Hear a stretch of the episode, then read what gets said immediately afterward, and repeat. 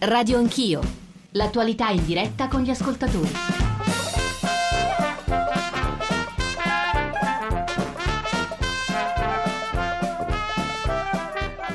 e 34, buongiorno da Giorgio Zanchini e con un po' di emozione che quattro anni e mezzo più o meno dopo eh, che ho, insomma, ho, lasciato questi microfoni ci ritorno, una trasmissione gloriosa, eh, una trasmissione eh, che insomma, è parte della storia di Radio 1, parte della storia di Radio Rai e ci torno dopo un'esperienza, devo dire, molto bella, molto formativa a Radio 3 con tutta la città ne parla. Prendo il testimone da Ruggero Po che l'ha condotta, se posso permettermi i giudizi su colleghi, con grande professionalità, cosa che ovviamente spero di fare anch'io. Come sapete Ruggero va a condurre Zapping ogni sera alle 19.30, ma prima di prendere di petto il tema di stamane, che come avete sentito dal GR1 delle 8 è la riforma della giustizia, o meglio la mancata riforma della giustizia. Eh, vorrei condividere con voi il progetto che abbiamo pensato di mettere eh, su eh, per questo nuovo ciclo. Ci sono alcune novità, alcune speranze, alcuni obiettivi, forse qualche illusione nelle cose che sto per dirvi. Saranno settimane, quindi siate indulgenti, abbastanza sperimentali e abbiamo bisogno dei vostri pareri, dei vostri consigli e anche, se non soprattutto, delle vostre critiche. Anzitutto l'orario orario. L'avrete notato, cominciava alle otto e mezzo per tutta l'estate, otto e mezza, dieci, quindi uno spazio più lungo che ci offrirà l'opportunità di approfondire, aprire a più voci possibile, ascoltare anche musica di grande qualità dal lunedì al giovedì, il venerdì eh, prolunga eh, prima di tutto. Noi vorremmo provare a dividere la trasmissione in tre parti eh, ideali, eh, che peraltro saranno abbastanza ondivaghe e abbastanza elastiche. La prima con i protagonisti sui grandi temi di attualità e ovviamente gli ascoltatori, che è l'anima vera, forte di Radio Anch'io, ma anche storie come stamani. Partiremo da una storia, una seconda in cui andremo nelle strade, nelle piazze con i nostri inviati, con i nostri cronisti e la terza, che forse è quella più sperimentale di tutti, quella che, sulla quale puntiamo anche moltissimo perché eh, punterà sui, eh, sulle grandi potenzialità dei social network. Cercheremo di raccogliere i vostri suggerimenti, le vostre osservazioni, i temi che vi sembrano più interessanti mentre ascoltate la trasmissione e li svilupperemo quasi come un filo diretto, quasi in diretta nella terza parte, verrà in studio stamane, ma insomma per gran parte dell'estate, Nicola Ramadori, che molti di voi avranno apprezzato come inviata eh, di cronaca, che co-gestirà, co-condurrà con me la terza parte e quindi diventa importantissimo il vostro contributo. Ecco i nostri riferimenti per fare tutte le operazioni che andiamo a fare con eh, questa nuova formula di Radio Anch'io. Numero verde 800 05 0001 sms che diventano importantissimi 335 699 2949 e anche whatsapp le mail radioanchio chiocciolarai.it e poi post su Facebook, tweet, abbiamo un profilo Facebook e un account Twitter ridisegnati così come è stato ridisegnato il sito, andateci, frequentateli, eh, scriveteci perché davvero l'ambizione della trasmissione è di essere quasi co-costruita assieme a voi. Ultima cosa, dedicheremo la terza parte del giovedì, quindi 9.30-10, alle inchieste, inchieste che vi proporremo noi o che ci proporrete voi e noi esploreremo, approfondiremo i percorsi da voi indicati.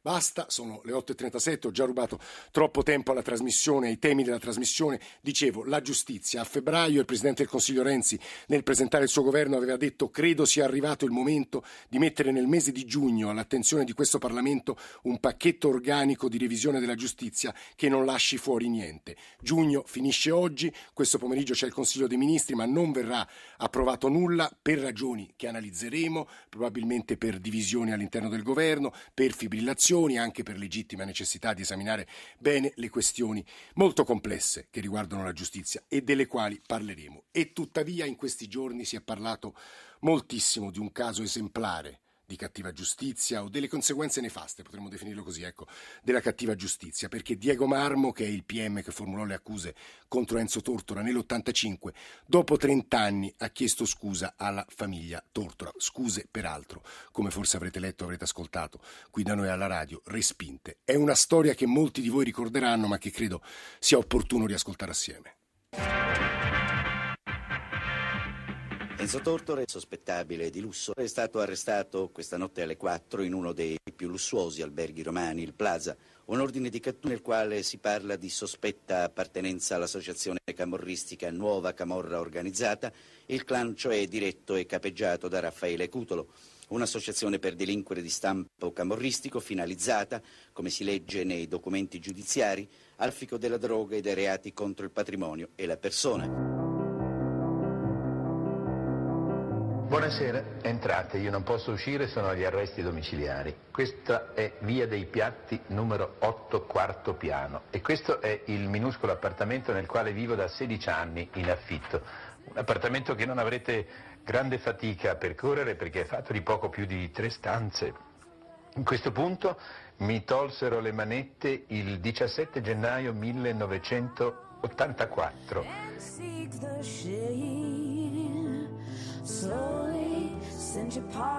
Posso però precisare che quando eravamo chiusi in cella tra noi cutoliani e vedevamo alla televisione il tortolo, era normale tra di noi scherzando, scherzare appellando al nostro compare. E allora signori, se prima ci poteva essere equivoco, se nel carcere di Santa Maria Capoavetere confondono Enzo Tortola con Enzo Berri, adesso l'equivoco non c'è più. Sapete voi perché Enzo Tortora è in questo processo? Perché più si cercavano le prove della sua innocenza, più uscivano le prove della sua colpevolezza.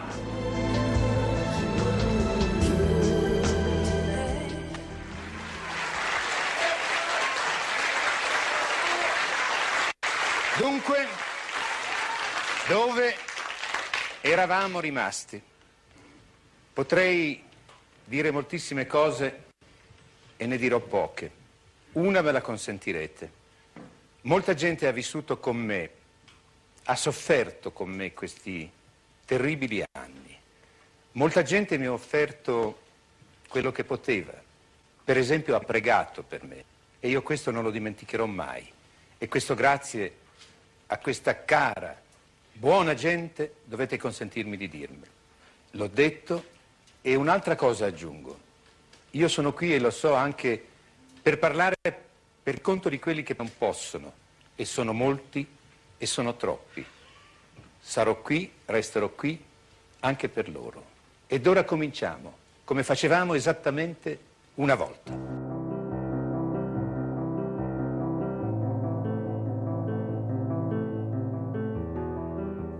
Raffaele Della Valle, buongiorno, buongiorno avvocato.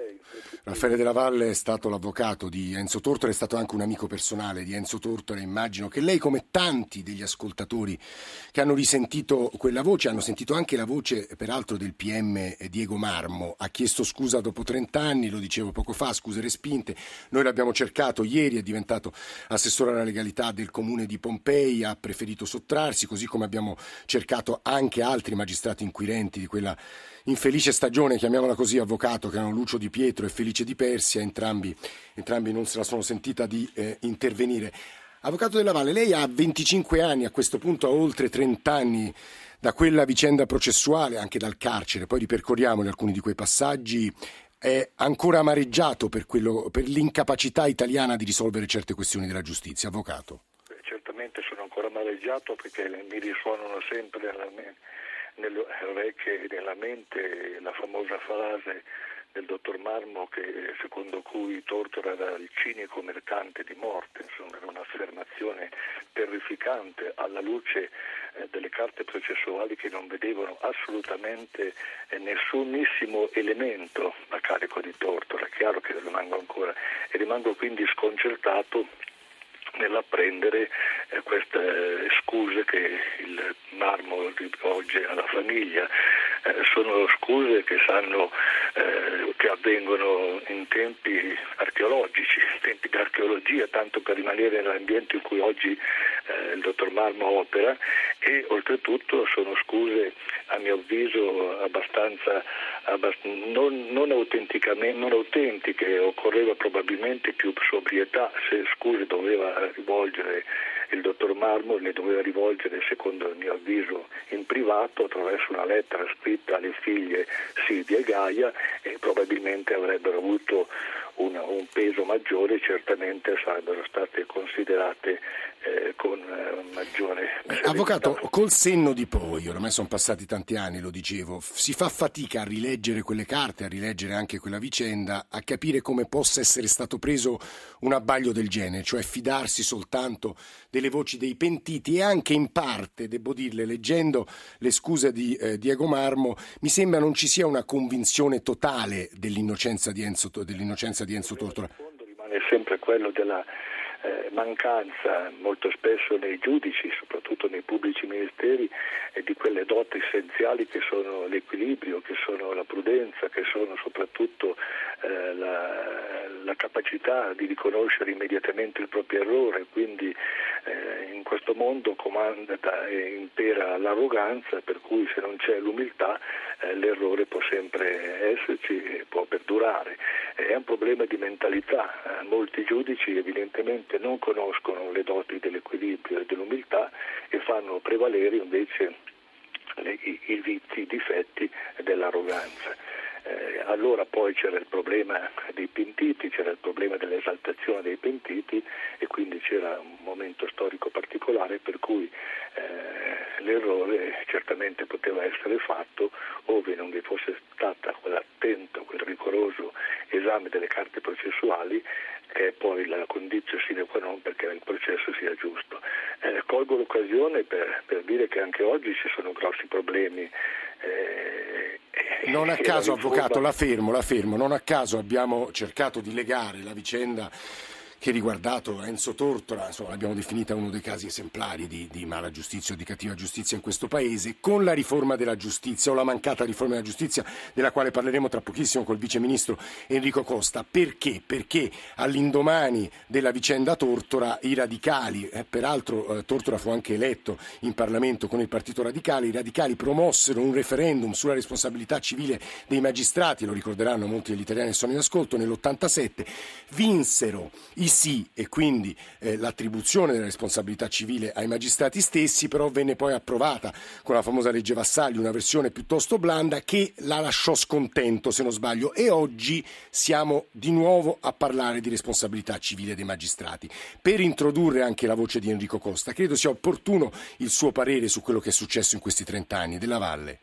Ma ripeto, la, il problema della responsabilità dei giudici è un problema, la responsabilità civile dei giudici è un problema, ma non è il, il, il massimo dei problemi, anche perché a mio giudizio eh, sarebbe eh, migliore la via della responsabilità di carattere disciplinare, perché il fatto che il giudice debba risarcire o possa risarcire un individuo non mi soddisfa, sarebbe più importante che invece un giudice, ove avesse sbagliato, non ripetesse più l'errore e quindi si evitasse di ripetere l'errore attraverso un provvedimento disciplinare quale la radiazione, la sospensione, eccetera. Ma il problema di oggi è un problema che eh, la riforma non affronta. A me piacerebbe chiedere al Ministro come intende, per esempio, affrontare il problema che oggi è emergenziale. Noi avvocati penalisti lo sentiamo tutti i giorni, il problema emergenziale della dittatura giustizialista mediatico-giudiziaria che oggi imperversa nelle aule giudiziarie nel Paese della dittatura, ma l'espressione... Cagliara, scusi, ma... e, la, e la stupefacente dichiarazione di un ministro dell'interno che solo un anno fa, tra l'altro, era strenuo sostenitore, intransigente, vorrei dire fino ai limiti della, della, della decenza, del garantismo, che oggi improvvisamente diventa giustizialista. E ha Della Valle, eh, la fermo perché lei è stato chiarissimo, ha usato anche un'espressione che sui giornali in questi giorni abbiamo letto spesso. E la che... pubblica opinione una persona che è solo fermata, insomma, eh, procuratori generali che si sì, no, Della Valle, è, è, è chiarissimo ed è con noi Enrico Costa, Raffaele Della Valle è l'avvocato di Enzo eh, Tortora, Enrico Costa è il vice ministro della giustizia che salutiamo. Della Valle si fermi, avvocato si fermi, se no, eh, Enrico Costa buongiorno e benvenuto. Buongiorno.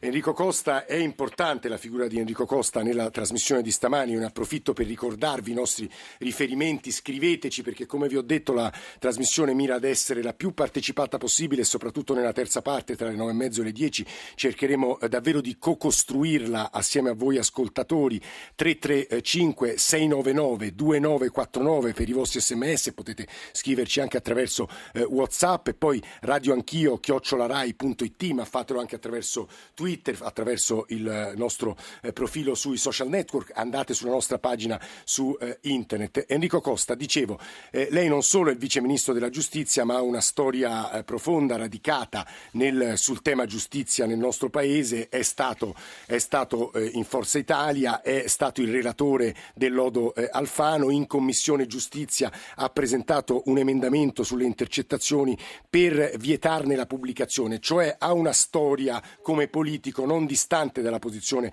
dell'avvocato della Valle. Allora la prima domanda che le rivolgo è proprio questa. Il ritardo sul, nell'approvazione della famosa promessa di Renzi entro giugno la riforma della giustizia è dovuto anche alle divisioni interne al governo? Costa? No, assolutamente no, eh, non c'è ritardo perché eh, nella giornata di oggi comunque verrà affrontato il tema, verrà affrontato in eh, un'ottica complessiva, verranno individuati quelli che saranno i passaggi fondamentali per ogni materia, per ogni eh, settore, eh, attraverso i quali poi andare a declinare eh, le eh, singole eh, proposte o disegni di legge o anche decreti legge in alcuni casi eh, organici al, alla materia. Quindi i testi comunque sono pronti, è necessario tuttavia che ci sia un eh, passaggio. Beh, Vice Ministro, però la sua è una lettura, se posso permettermi, un po' ottimistica, nel senso che tutti i giornali all'unisono, di centro, di destra o di sinistra, stamane dicono gli ostacoli politici alla riforma, in realtà si è un po' rallentato, anche per la complessità indubbiamente dei provvedimenti. Ma non vi sono ostacoli nella maggioranza? Assolutamente. Beh, non avete però, la st- immagino, non avete la stessa idea sulle intercettazioni e sulla responsabilità civile dei magistrati. Lei, non so se il Ministro Orlando, ma sicuramente una parte del Partito Democratico.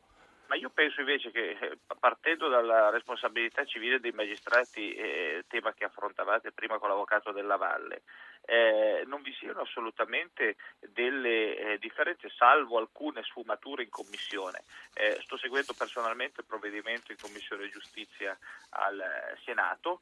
questo provvedimento insiste chiaramente in termini di modifica eh, sulla legge del 1988. Vi sono dei punti sui quali vi è, mi pare, eh, una convergenza, per esempio eh, la soppressione del filtro che comunque costituisce in molti casi una barriera eh, nei confronti di coloro. Vice Ministro, la fermo perché spieghiamo agli ascoltatori che cos'è il filtro. Fil- il filtro in corte d'appello è quello appunto che prevede che dei magistrati esaminino in prima istanza le eh, richieste o le istanze dei cittadini nei confronti degli altri magistrati. Il dramma di questo filtro, il dramma, diciamo il dato di questo filtro è che oltre il 95% delle istanze dei cittadini contro i giudici vengono respinte a livello di filtro. In realtà mi pare solo il 2% alla fine eh, di condanne nei confronti eh, dei eh, magistrati, dei giudici. È così? Beh, mi pare che questa legge comunque eh, non sia stata una legge efficace fino ad oggi, tutti lo riconoscono, tutte le forze politiche, eh, sono già stati presentati in Commissione al Senato gli eh, emendamenti e dalla giornata di domani bisognerà cominciare a, a votarli. Eh, quindi sotto questo profilo penso che eh, riusciremo ad avere un testo, eh, devo dire non so se condiviso al 100% della Commissione, comunque ampiamente condiviso. Costa, altro tema importante, falso in bilancio. La disciplina sul falso in bilancio che ha accompagnato questo Paese per vent'anni, legata molto ai governi Berlusconi, ne parleremo subito dopo il GR delle nove, però su questo punto lei è favorevole ad un aggravamento delle sanzioni o no? Ma io sono favorevole a eh, eh valutare tutte le considerazioni che sono emerse e soprattutto in commissione, io prima di eh, entrare nel governo ero membro della commissione giustizia della Camera. E devo dire che c'è stato un dibattito serrato, soprattutto tra studiosi, eh, tra esperti di diritto, tra magistrati, eh, tra eh, avvocati che eh, sul tema eh, hanno espresso le loro valutazioni. Io penso che un intervento sul, un intervento sul tema possa essere in modo equilibrato posto in essere. Mm, mm, mm. il testo base, il testo base eh, presentato al eh, Senato prevede l'introduzione eh, diciamo di eh, alcuni aspetti su, su, questo tema. Questo mi sembra un punto importante. Costa, davvero un'ultima domanda, se riesce a rispondere in meno di un minuto, so che è complicato sulle intercettazioni, lei era favorevole al divieto di pubblicazione, oggi che posizione ha?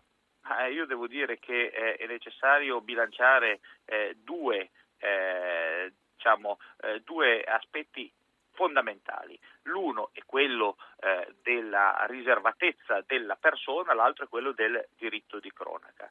Oggi mi pare che troppo spesso testi, stralci di intercettazioni che non attengono alle indagini, che attengono a colloqui privati, vengono buttati sui giornali. Questo non è accettabile, su questo è necessario. E questo, e questo è il tema forse più divisivo anche all'interno del governo Ma stesso. Io aggiungo anche una cosa, perché no, ad, essere intercettati, ad essere intercettati, ad essere comunque soggetti nell'ambito dei colloqui relativi alle intercettazioni sono persone che non sono indagate. Questo, questo è, è un tema obiettivamente delicato. Enrico Costa, io la fermo e la ringrazio. Vice Ministro per la Giustizia ha toccato due temi, intercettazioni e falso in bilancio, che saranno comunque oggetto della nostra attenzione e devo rilevare che gli ascoltatori cominciano a scriverci soprattutto su questo punto, che vi leggo testuale da un messaggio per tutti. Se io nel mio lavoro sbaglio, pago, non capisco perché giudici, politici e manager iperpagati, anziché pagare quando sbagliano, fanno carriera.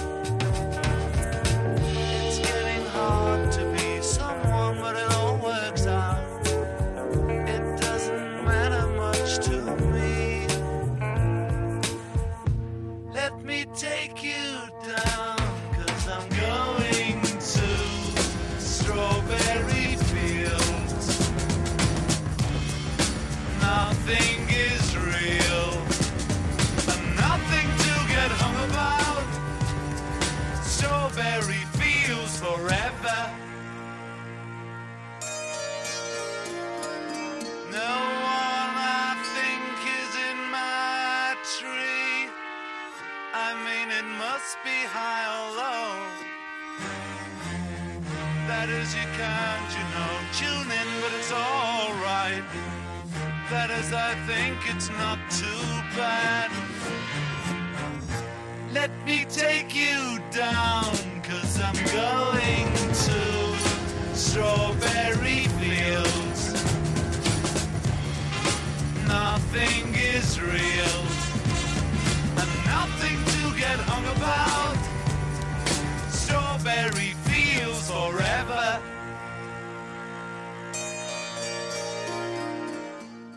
Beatles, Strawberry Fields Forever, 1967, l'album era Magical Mystery Tour.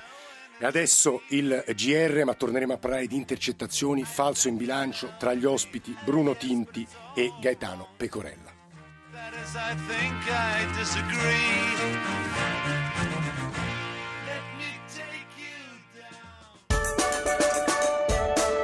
Radio Anch'io